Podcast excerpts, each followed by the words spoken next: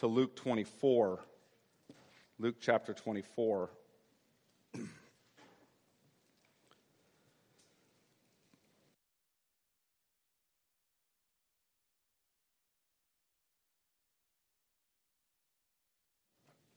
We're going to start reading Luke 24. We're going to begin reading in verse 44. then he said to them, These are my words that I spoke to you while I was still with you. That everything written about me in the law of Moses and the prophets and the Psalms must be fulfilled. Then he opened their minds to understand the scriptures and said to them, Thus it is written that the Christ should suffer and on the third day rise from the dead. And that repentance and forgiveness of sins should be proclaimed in his name to all nations, beginning from Jerusalem. You are witnesses of these things, and behold, I am sending the promise of my Father upon you. But stay in the city until you are clothed with power from on high. This is the word of the Lord. Let me pray. Father, we ask that your Spirit would speak through your word into our hearts and minds, that you would illumine our minds so that we can hear and see and understand what it is that your spirit is saying to the churches. That you would cause our hearts to be repentant and joyful in hearing the word of our Lord. Father, we pray that you would help us have some understanding of who the Holy Spirit is, what you have sent him to do, why that matters to ministry and to mission. We pray this in Jesus' name. Amen. Well, this is the third week in which I want to address the fact of um, that, or the fact that who God is and what God has done is central to our understanding of the Great Commission. We are baptizing people in His name in the Great Commission. So the question is, who is He? Last week, when we looked at Matthew 28, um, 19 and 20, if you know the, the text starting in verse 18, Jesus says, All authority in heaven and earth have been given to me. I asked some questions. Who gave him that authority and why was he worthy of receiving that authority. Then he goes on to say, All authority in heaven and earth have been given to me. Go therefore and make disciples of all nations or all peoples. Make disciples of them. And then he says, baptizing them. Here's a means baptizing them in the name of the Father and of the Son and of the Holy Spirit. Well, who is this God who has one name that is Father, Son, and Holy Spirit. In the last two weeks, we considered the persons of the Father and the Son.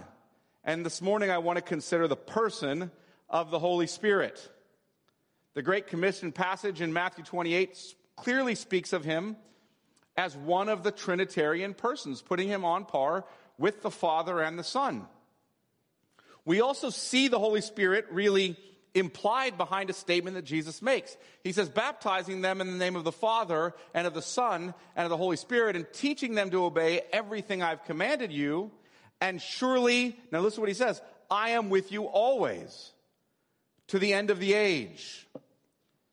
Jesus has commanded the apostles to proclaim this good news in all nations.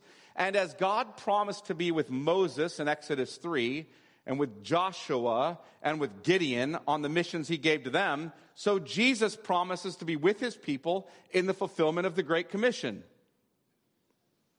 But please don't miss this. Without Jesus being with us, we can do nothing. We need him to be with us. But how can he be with us given the fact that he ascends to the Father's right hand? See, if Jesus ascended to the right hand of the Father, from where he currently, presently rules and reigns, then how can he be with us always to the end of the age? And I'm intentionally saying with us, as this promise carries the commissioning of the apostles beyond the lifetime of the apostles.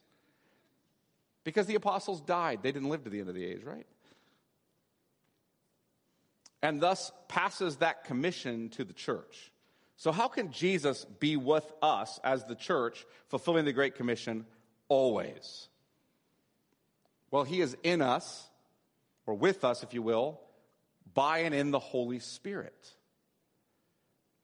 But we need to get more information than what we have here. So to do that, I want to look at Luke 24 and specifically Luke 24 49. And I want to make three observations from the text in Luke 24 49. And then I want to draw out two major implications. So three observations and then two major implications. The, the three observations are these, and I'll, I'll relist them again in a second. But the first implication is that the Holy Spirit is promised by the Father. The second implication is the Holy Spirit is the gift of the Son. And the third implication is that the Holy Spirit is the only effectual or powerful witness among the nations. So, so let's look at the, our first observation. The Holy Spirit is promised by the Father. Look at Luke 24 and verse 49. And behold, behold is, is this phrase like, pay attention. Listen up. Consider carefully. Hear what I'm about to say. And behold, I am sending the promise of my Father upon you. It's an interesting phrase, the promise of my Father.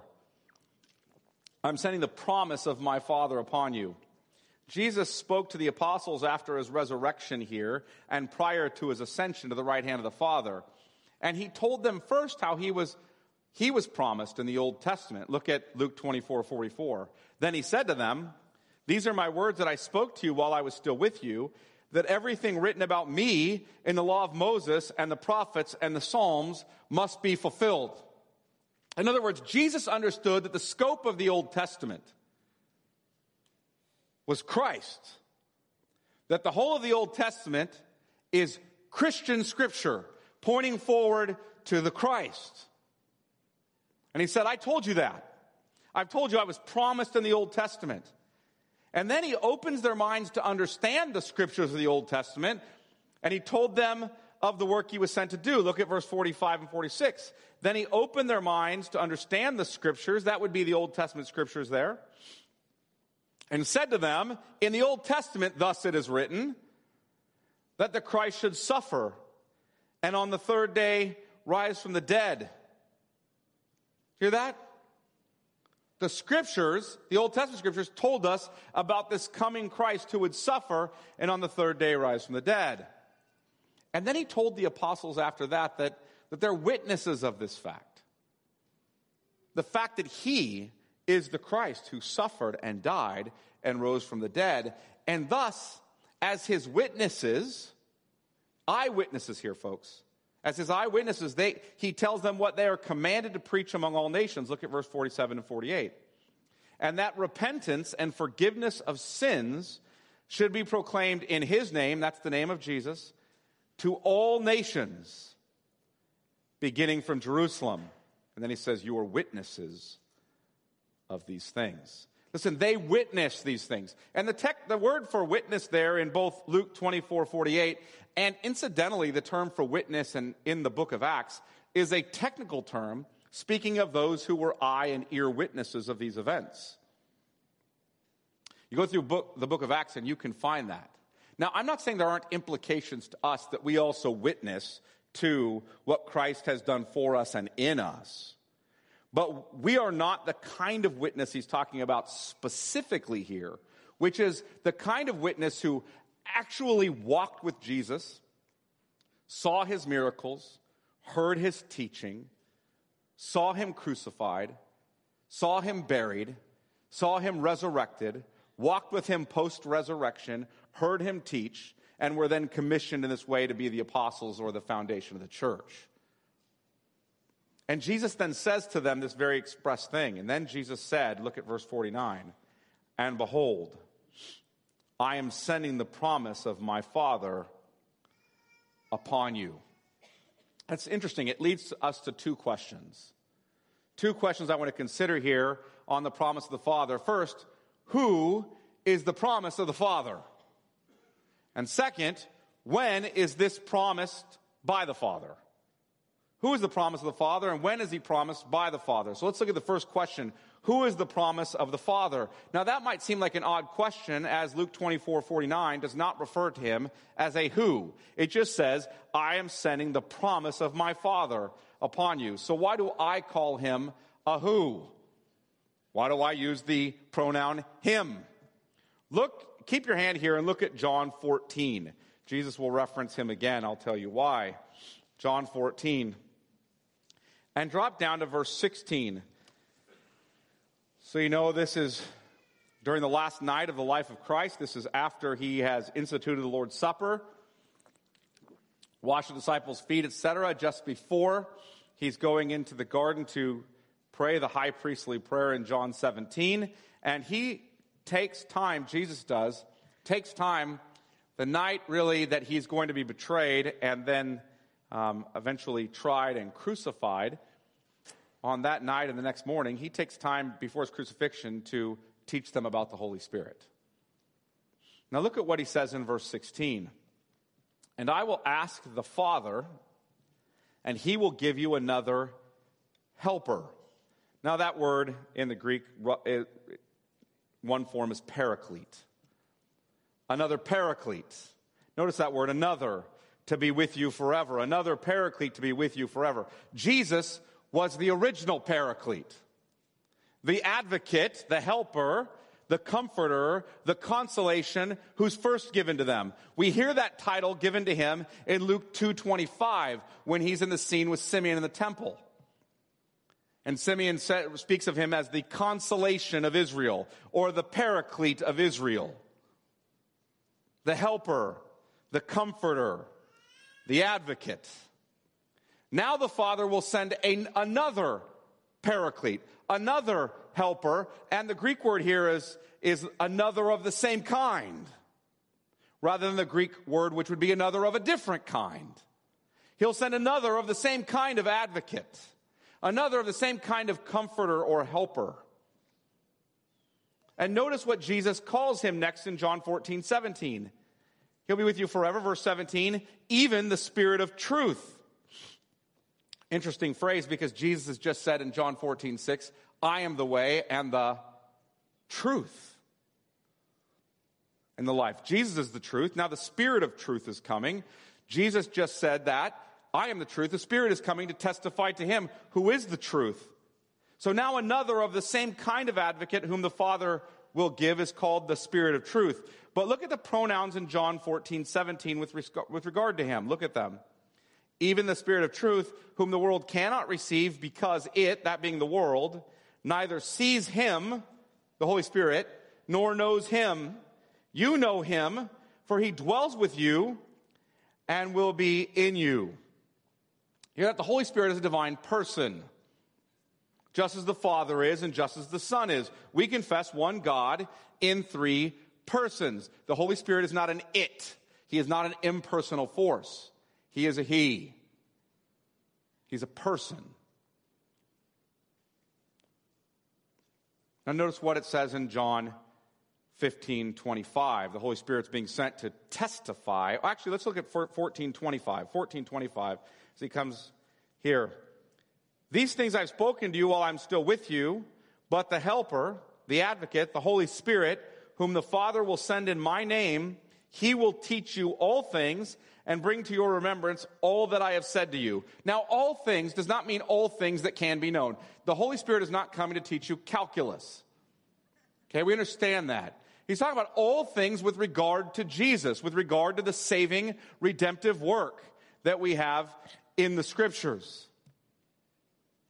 He's going to teach you all things. Again, the Holy Spirit is the advocate, the comforter, the helper, the witness. He's being sent by the Father to teach the apostles all things and to remind them of all that he said. The Holy Spirit is being sent to testify, if you will, about Jesus and his work. Look at John 15 and verse 26. John 15 and verse 26. Well, actually, um, yeah, verse 26. But when the Helper comes, whom I will send to you from the Father, the Spirit of truth, who proceeds from the Father, he will bear witness about me. And you also will bear witness because you have been with me from the beginning. So the Holy Spirit is the witness. He is the witness, if you will, empowering the apostolic witness. It is because he will come and bear witness about me that you will then bear witness about me. He's sent to be a witness to Christ. And he doesn't just witness to Christ externally, as in through the apostles' words, when the apostles say to the crowds, We walked with Jesus, we knew him. He was a friend of ours. We saw his miracles. We saw him suffer. We saw him go to the cross and be crucified. We saw the blood come out of his side. We saw him buried and dead. We saw the empty tomb. We saw him resurrected. We walked with him. He taught us directly. It's not just that they said that, and then they took that and applied it and said, not only do we know all this about Jesus, but listen, he did all this for us and our salvation. So repent of your sins and believe the gospel and be saved. It isn't just that the Holy Spirit is in them telling them to say those things, empowering them to say those things, but it's something more. It's that the Holy Spirit is speaking through them to witness internally to the people who are hearing them speak. Listen to what he says, drop down to verse 7 of chapter 16, John chapter 16 and verse 7. Nevertheless, I tell you the truth, it is to your advantage that I go away. I wish I could spend more time on that phrase, but I'm not going to. For if I do not go away, the helper will not come to you, but if I go, I will send him to you. And when he comes, he will convict the world concerning sin and righteousness and judgment concerning sin because they do not believe in me. Concerning righteousness, because I go to the Father and you will see me no longer. Concerning judgment, because the ruler of this world is judged. So he is going to convict the world internally. He's not only going to be bearing witness to the apostles, but he's going to be bearing witness through the apostles and into the hearts of their hearers. Verse 12 I still have many things to say to you, but you cannot bear them now. When the Spirit of truth comes, he will guide you or lead you into all the truth. For he will not speak on his own authority, but whatever he hears, he will speak, and he will declare it to you or declare to you the things that are to come. He will glorify me, for he will take what is mine and declare it to you. All that the Father has is mine, therefore I said he will take what is mine and declare it to you. The Holy Spirit is. He's coming to witness to the Son. He has heard, eh, Martin Luther speaks of it this way it's as if the Holy Spirit is in heaven, as if it's an analogy, please don't carry too far hearing the Father preach the Son. And then the Holy Spirit takes that and preaches it to the apostles and into the hearts of people. Now, there's more to say about these passages than I have time for, but here's what I want you to gather The Holy Spirit is being sent by the Father and by the Son. He is promised by the Father to witness to the Son. He is being sent to witness internally to men about the incarnate Christ. He is the one who speaks the gospel into your hearts. But here's the second question. When, when did this, when did the Father promise the Holy Spirit? So Jesus says, I'm saying the promise of the Father upon you and expects that they would know about this promise. So when does the Father promise the Holy Spirit? Well, well, first, um, and I'm going to go in order of how it appears in Scripture, not in order of, if you will, time and eternity. First, the Holy Spirit is promised in the Old Testament. Now, he's promised in numerous passages, but I'm only going to point to two. I'm going to point to one specifically because you're going to hear, you're going to hear this language in Luke and in Acts. Isaiah 32 15, when Isaiah is prophesying um, about both the northern kingdom going into exile uh, because of their sin, or the northern kingdom of Israel going into exile because of their sin and idolatry, and the southern kingdom going into exile, um, or the kingdom we call Judah going into exile under Babylon, the northern kingdom under Assyria, and the southern kingdom under Babylon, as he speaks of their exile that's already in place the northern kingdom and coming for the southern kingdom. He talks about how, how the Lord's curse, the curse is promised under the covenant with Moses that we see specifically in Leviticus, particularly Leviticus 25 and 26, how these, and 27, how these curses are coming upon the land, and so the land is desolate. There is no fruit, there is just briars, etc. Things are going poorly for Israel. And in the midst of that, Isaiah says this that it's going to be in this condition. Things are going to be, the palace of the king will be forsaken. The, the ground will be parched. There will be no rain. You're only going to have thorns and briars, no fruit. It's going to be bad for Israel. Now listen to what he says in verse, in chapter 32, verse 15 of Isaiah. Until, until the Spirit is poured upon us from on high and the wilderness becomes a fruitful field. It's interesting. The Spirit will be poured upon us from on high. Do you hear that language? The other major passage I would turn to this morning, but I won't, but because we'll look at it in Acts 2 in just a minute, is Joel 2.28. Joel 2.28 through 32 is another major passage. But until the Holy Spirit is poured up upon us from on high. So the Holy Spirit is promised in the Old Testament. Jason read some passages this morning from Ezekiel in which the Holy Spirit is promised in the Old Testament. Second, the Holy Spirit is promised by Jesus. That ought to be enough. The Father promised the Holy Spirit and we know that because Jesus said he did. If it's Luke 24, 49, and behold, I'm sending the promise of my Father upon you. John 14 through 16, which I just read. So he is promised in the Old Testament, he's promised by Jesus, and third, if we were going in the order of time and eternity, he has promised an eternity before the foundation of the world. He's promised there. Look at Ephesians. Keep your hand in Luke 24 and look at Ephesians chapter 1. Ephesians chapter 1.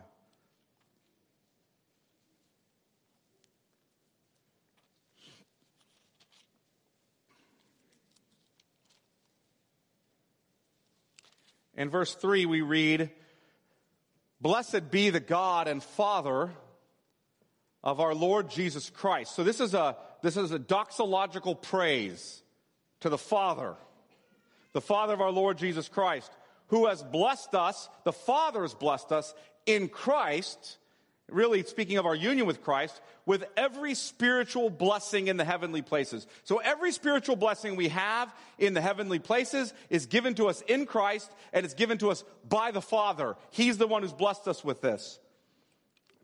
Even verse 4, as he chose us in him, the Father chose us in the Son before the foundation of the world that we should be holy and blameless before him. In love, he predestined us for adoptions as, adoption as sons through Jesus Christ according to the purpose of his will. And when did he do all of that? In eternity past.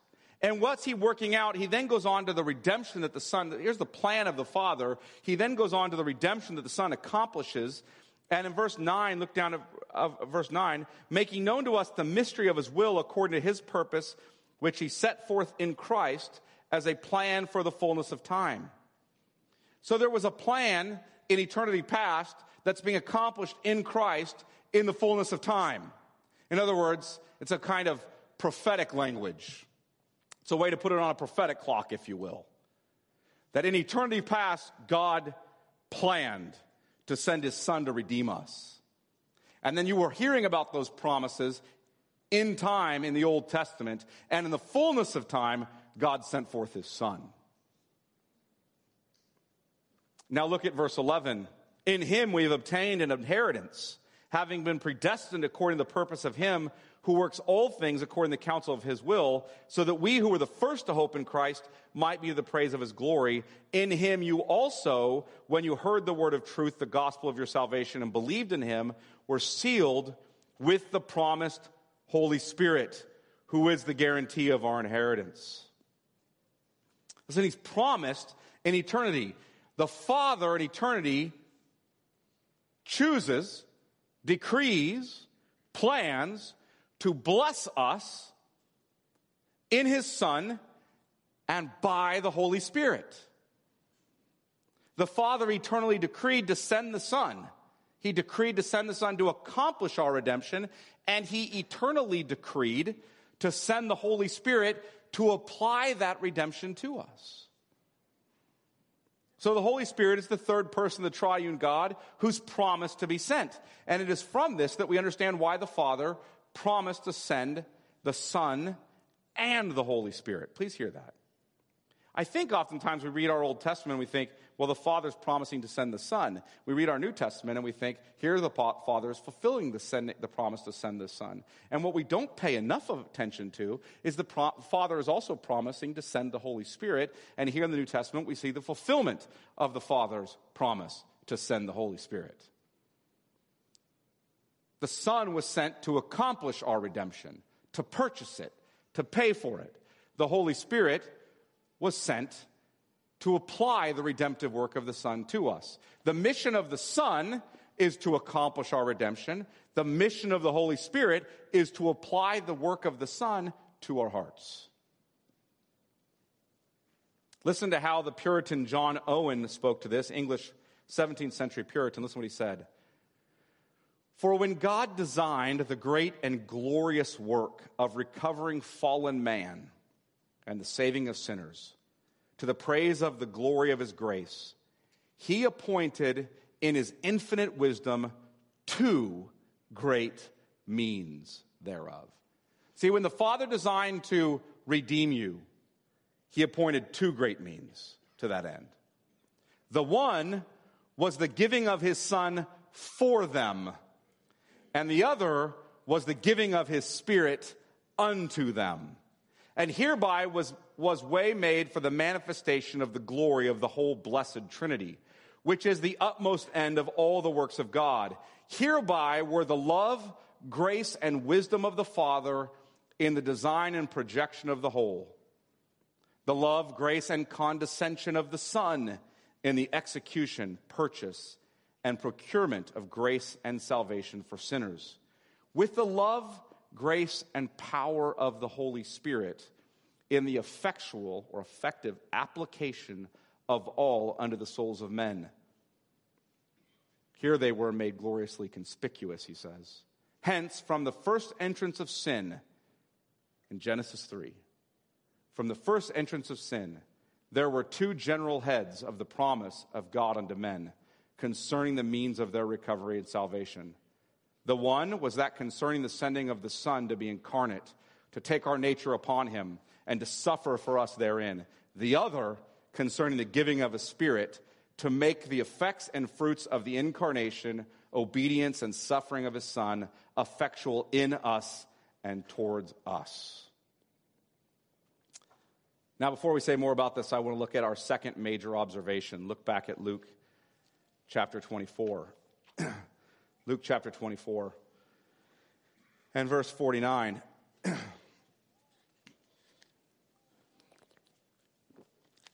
and behold, I am sending. Notice, pay attention, listen up, take notice. It's not just that the Father, the promise of the Father is coming, it's that I am sending the promise of the Father. The Lord Jesus, the incarnate, crucified, and resurrected, and ascended Christ said, I am sending the Holy Spirit upon you. He's the one who sends him. We have seen this language already in John, but we need to understand what's happening here in history. Jesus is saying that when he ascends to the right hand of the Father, when he ascends to the right hand of the Father, he will send the Holy Spirit upon them. To understand this, we first need to first understand that Jesus himself was empowered by the Holy Spirit. Look, look at Luke chapter 1. We're not saying the Holy Spirit wasn't at work in the Old Testament um, prior to this, nor in the New Testament. We're saying he's talking about a specific historical redemptive event. And I don't have time to get into all that today. I wish I did. I probably will send you a note in email about that question. Um, but look at Luke chapter 1 and verse 35.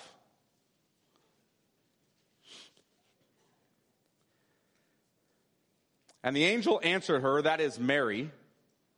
Mary's asking, How can this be since I'm a virgin that I'm going to be pregnant? And the angel answered her, The Holy Spirit, notice the language, will come upon you. and the power of the Most High will overshadow you. Therefore, the child to be born will be called Holy, the Son of God. So at Jesus' conception, the Holy Spirit is at work. Now, now look at Luke chapter 3 and verse 16. He is a spirit indwelt, if you will, spirit filled man from conception. We'll look at Luke chapter 3 and we'll look at the promise from John the Baptist. John the Baptist, as he's speaking just before the baptism of Jesus, says this John answered them, verse 16 of Luke 3. John answered them all, saying, I baptize you with water, but he who is mightier than I is coming, the strap of whose sandals I am not worthy to untie. He will baptize you with the Holy Spirit and with fire. See, Jesus is the one who will baptize the Holy Spirit.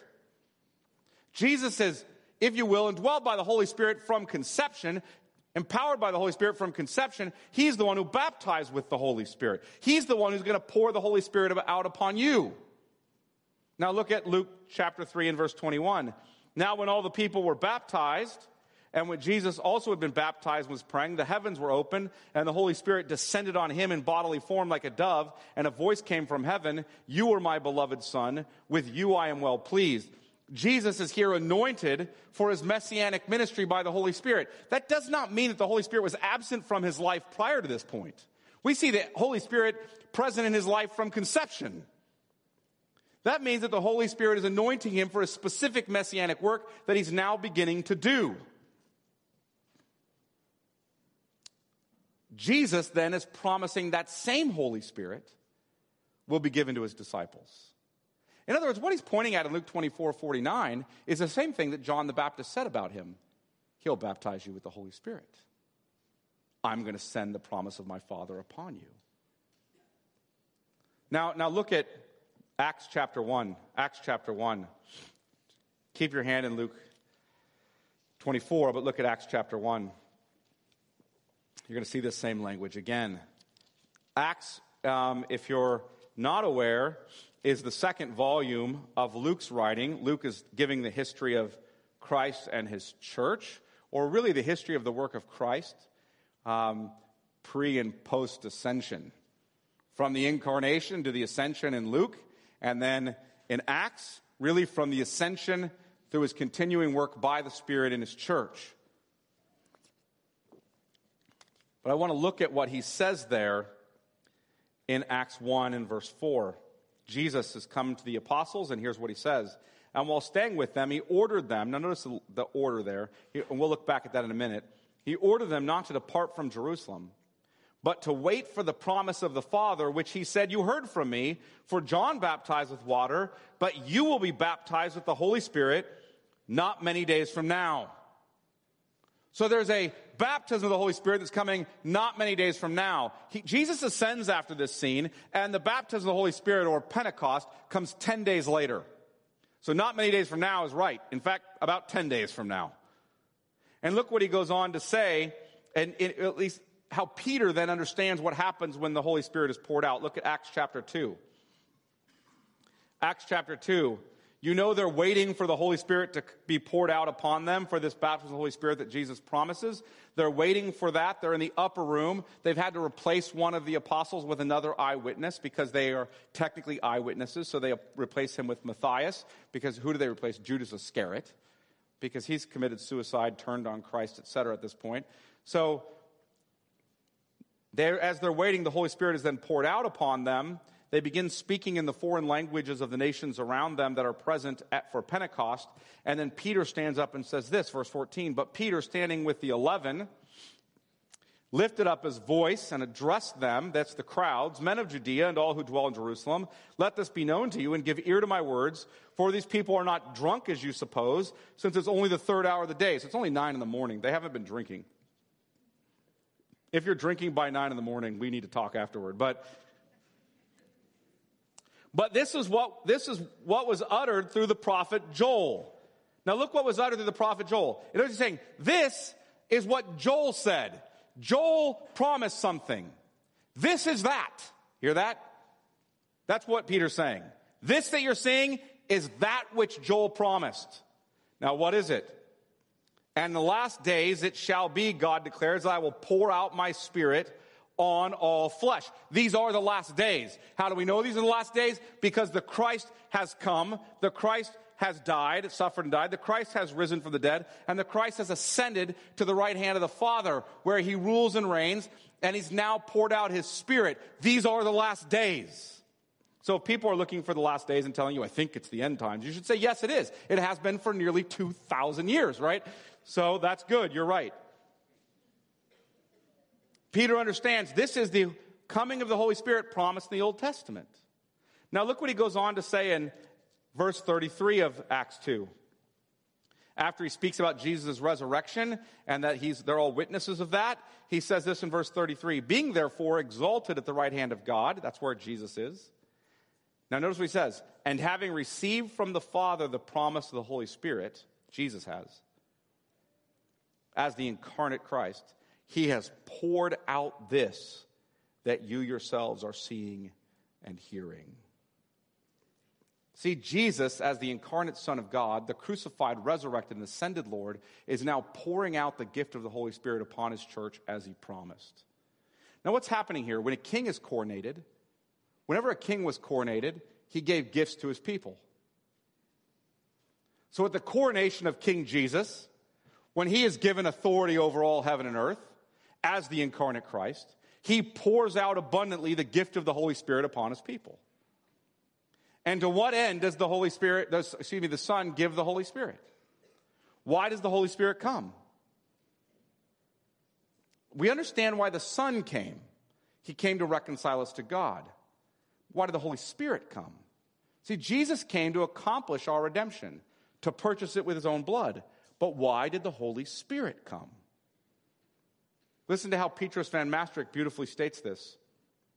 Just as the Son chiefly takes up the cause of man before God by offering himself for man, so also the Holy Spirit chiefly takes up the cause of God before man by leading man to faith in God and the mediator, and by sanctifying and strengthening him, so that the salvation that was destined for him by the Father and accomplished by the Son might be applied that the Holy Spirit comes to take up the cause of God before man by leading man to faith in God and the mediator, by sanctifying and strengthening, strengthening him so that the salvation that was destined for him by the Father and accomplished by the Son might be applied to him. And that leads to our third major observation, and that's this the Holy Spirit is the only effectual witness among the nations. Hear that? The first one is that the Holy Spirit is the promise of the Father. The second one is that the Holy Spirit is sent by the Son. And the third here, the Holy Spirit is the only effectual, powerful witness among the nations. What do I mean by this? I mean that the Holy Spirit is the only powerful witness that can apply the redemption of Christ to the hearts of men. Look back at Luke 24 again. Keep your hands in Acts 1, by the way. Keep your hand there. But look back at Luke 24 and, and notice this very interesting thing that Jesus commands. And behold, verse 49 again, I am sending the promise of my Father upon you. Now notice this next command. But stay in the city, that's Jerusalem, until you're clothed with power from on high. Stay there until you're clothed with power from on high. Now look at Acts 1 4. Jesus will say this a bit more. Verse 4 And while staying with them, he ordered them not to depart from Jerusalem, but to wait for the promise of the Father, which he said, You heard from me. See, why does Jesus command them to remain in Jerusalem until the Holy Spirit comes?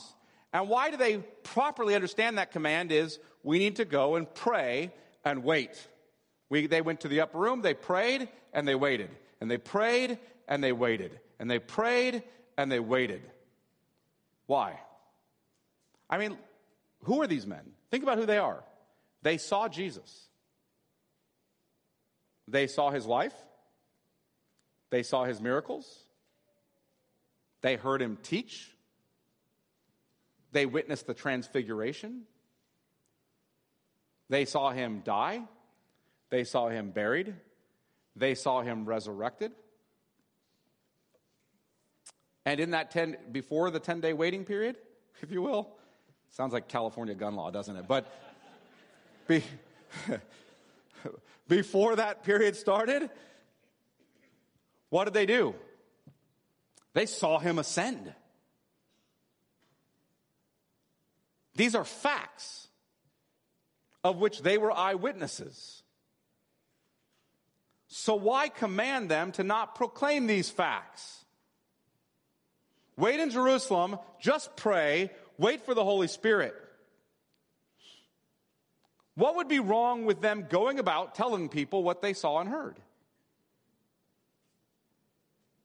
And that brings us to the necessity of the Holy Spirit to apply the gospel work of Jesus to the hearers.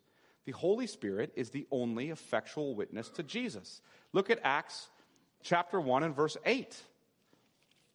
Acts chapter 1 and verse 8. And incidentally, Acts chapter 1 and verse 8 is not a command.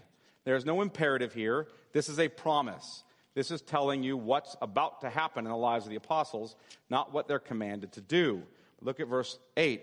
But you'll receive power when the Holy Spirit has come upon you, and you will be my witnesses in Jerusalem and in all Judea and Samaria and to the end of the earth. Now we understand that this means they are to go to the historical city of Jerusalem and preach, that they are to go to the historical area of Judea, the historical area of Samaria, and then to the Gentile nations and proclaim the gospel and be witnesses to Christ and talk about what they saw and heard. By the way, Bakersfield is not your Jerusalem and Taft is not your Samaria, etc. These are real historical places they really went to.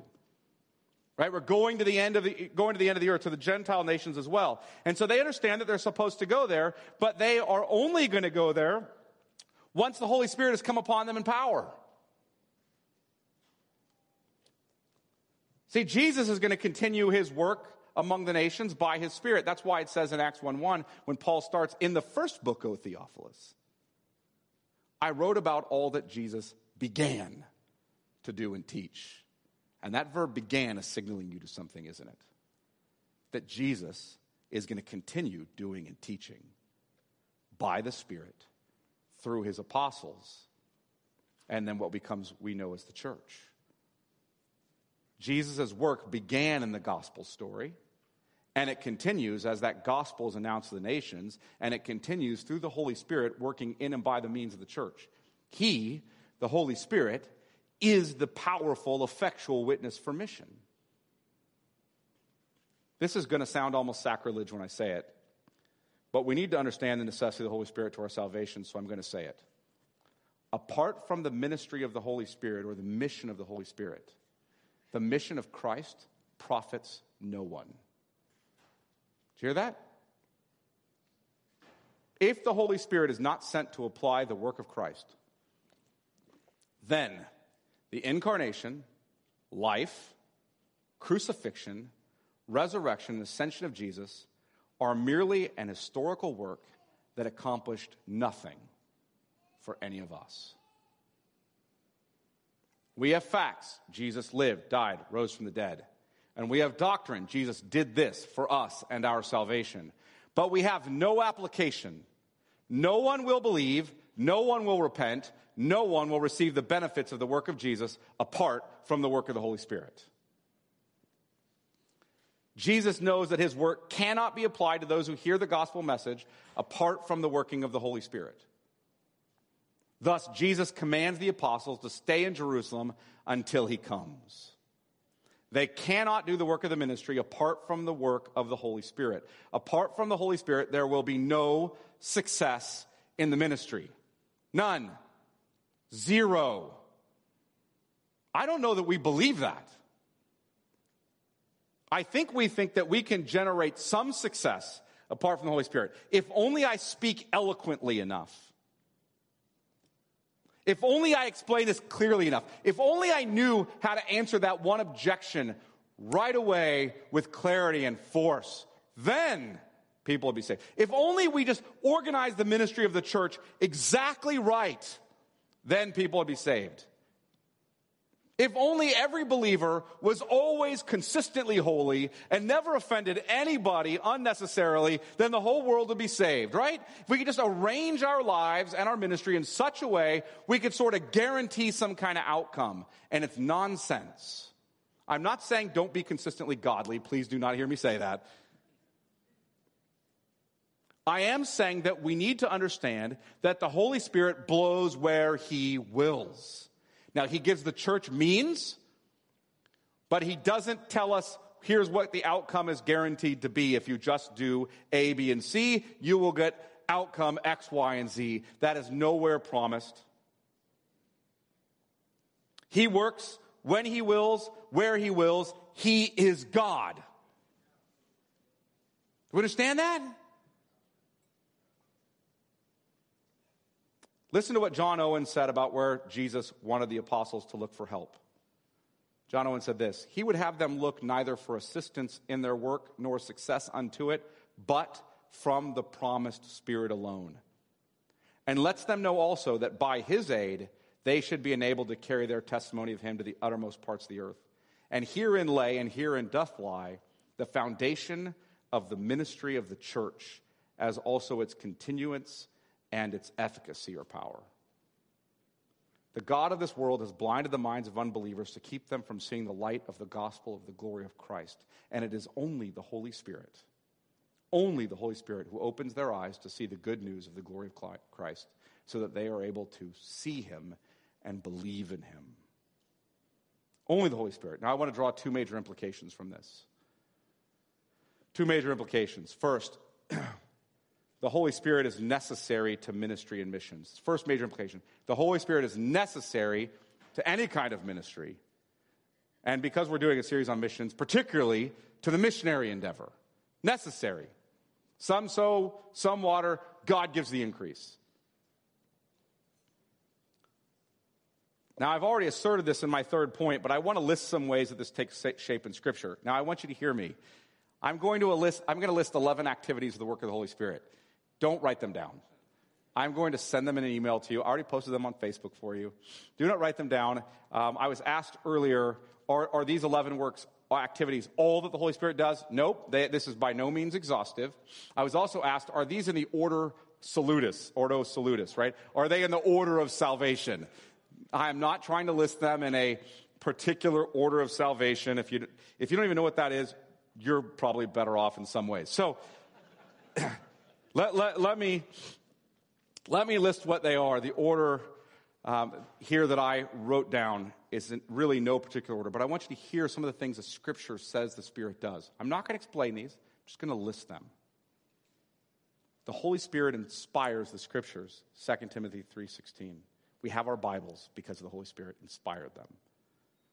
The Holy Spirit illumines the mind, giving spiritual sight to the spiritually blind. 1 Corinthians 2, 10 through 14, and several other passages. The Holy Spirit regenerates the heart, Titus 3.15.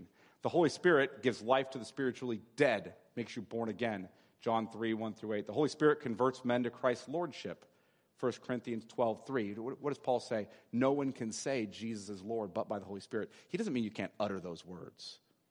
He means you can't really believe them except by the Holy Spirit. The Holy Spirit applies the grace of adoption, Galatians 4 6. The Holy Spirit sanctifies men in Christ, 2 Corinthians 3:18. The Holy Spirit gives assurance to men in Christ, Romans 8:16. The Holy Spirit continually intercedes in our hearts as we do not know what to pray, Romans 8, 26 through 27. The Holy Spirit emboldens Christ's people to witness, Acts 4, 31. The Holy Spirit gives gift to the, gifts to the church for the furtherance of the gospel and the building up of the body, 1 Corinthians 12, Ephesians 4, Romans 12. But those are just 11 activities of the Holy Spirit. I could go on beyond that. He is necessary to our work. From the scriptures we hold to that word being heard by the people to whom we tell it. He is necessary.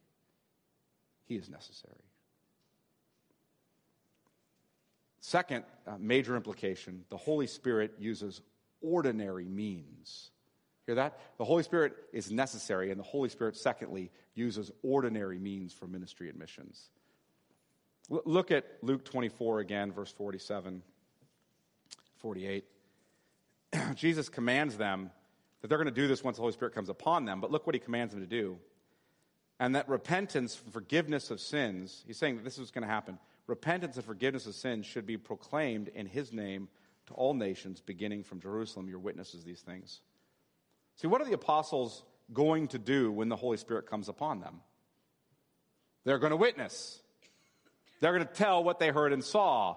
They are going to proclaim. That's what they're going to do when the Holy Spirit comes upon them. They're going to proclaim Jesus Christ. That is the work of the Holy Spirit. He's exalting the Son, exalting Him before us in our hearts and minds. And they're to proclaim Him. That's all they're going to do. It's very simple. They're to say what they saw and heard. They're going to talk about the historical accomplishment, uh, accomplishment of our redemption in Jesus Christ. See, they're going to say, We saw him crucified. We saw him resurrected. We heard him with our own ears. And these historical facts have doctrinal implications. Because this is true, you need to repent of your sins because he's the Lord. And you need to believe in him for the forgiveness of your sins because he's the Savior. And they're to proclaim that to all the nations. They're to preach what they saw and heard and apply it to the nations. They're to baptize and teach and pray. Folks, these are very ordinary means, aren't they? They're to do what the Lord Jesus commanded them, and they're to do it by the power of the Holy Spirit. And as they employ these ordinary means of preaching and teaching and praying and baptizing, the Holy Spirit will work to save people in every tribe and tongue and nation. Now we have received the apostolic and prophetic witness in the Holy Scriptures, and so we do the ordinary work of preaching and teaching that word to others. We preach and teach this word, this word that is the foundation laid by the prophets and the apostles. Listen to how the Second London Confession of Faith, and by the way, the Savoy Declaration and the Westminster Confession also say this. The grace of faith, whereby the elect are enabled to believe to the saving of their souls is the work of the Spirit of Christ in their hearts and is ordinarily worked or wrought by the ministry of the word, by which also, and by the administration of baptism and the Lord's Supper, prayer, and other means appointed of God, it is increased and strengthened. In other words, by those things, it is also increased and strengthened. Now, that may seem somewhat counterintuitive and, and a bit remarkable. The Holy Spirit, who is supernatural, works by ordinary means of Bible teaching and sacraments and prayer. You see, there's, there's nothing extraordinary here. Now, I'm not saying that the Holy Spirit can't do extraordinary things, He can do whatever He wants. I am saying the Holy Spirit works extraordinarily through ordinary means. Please hear that. The Holy Spirit works extraordinarily through ordinary means. Why? So he gets the glory. That's what Paul says in 1 Corinthians 2 5. Thus, we are commanded to preach and teach and pray and baptize, and he promised to use those ordinary means to do the extraordinary work of saving people in every tribe and tongue and nation. And the Holy Spirit works through pre- that preaching and teaching of the word. Thus, we are utterly dependent upon the Holy Spirit working through his word. You want to know if a church is spirit dependent? Do you want to know if they're dependent on the Holy Spirit? It, folks, it, you don't have to go in there and look for extra special manifestations of the Holy Spirit. In fact, that doesn't demonstrate um, a whole lot of any dependence. You want to know if the, whole, the church is dependent on the Holy Spirit? Are they dependent on the word that He's given them, and do they pray? You'll know. Are they constantly wanting to hear the voice of the Holy Spirit in the word He superintended? And are they continually praying? Listen to how John Owen sums up the promise of the Holy Spirit. In this promise, then, the Lord Christ founded the church itself, and by it he built it up. And this is the hinge whereon the whole weight of it does turn and depend unto this day. Take it away. Take away the promise of the Holy Spirit. Suppose it to cease as unto a continual accomplishment, and there will be an absolute end of the church of Christ in this world. No dispensation of the Spirit, no church. He goes on to say if we have not the Holy Spirit, we may as well burn our Bibles. Let me pray. Father, we are thankful. We are thankful for the promise of the Holy Spirit.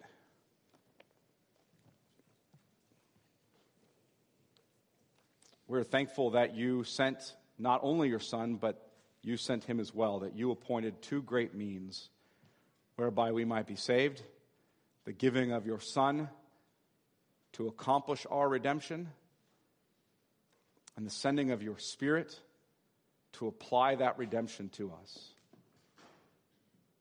We pray that we would be a people who are continually dependent upon your Spirit.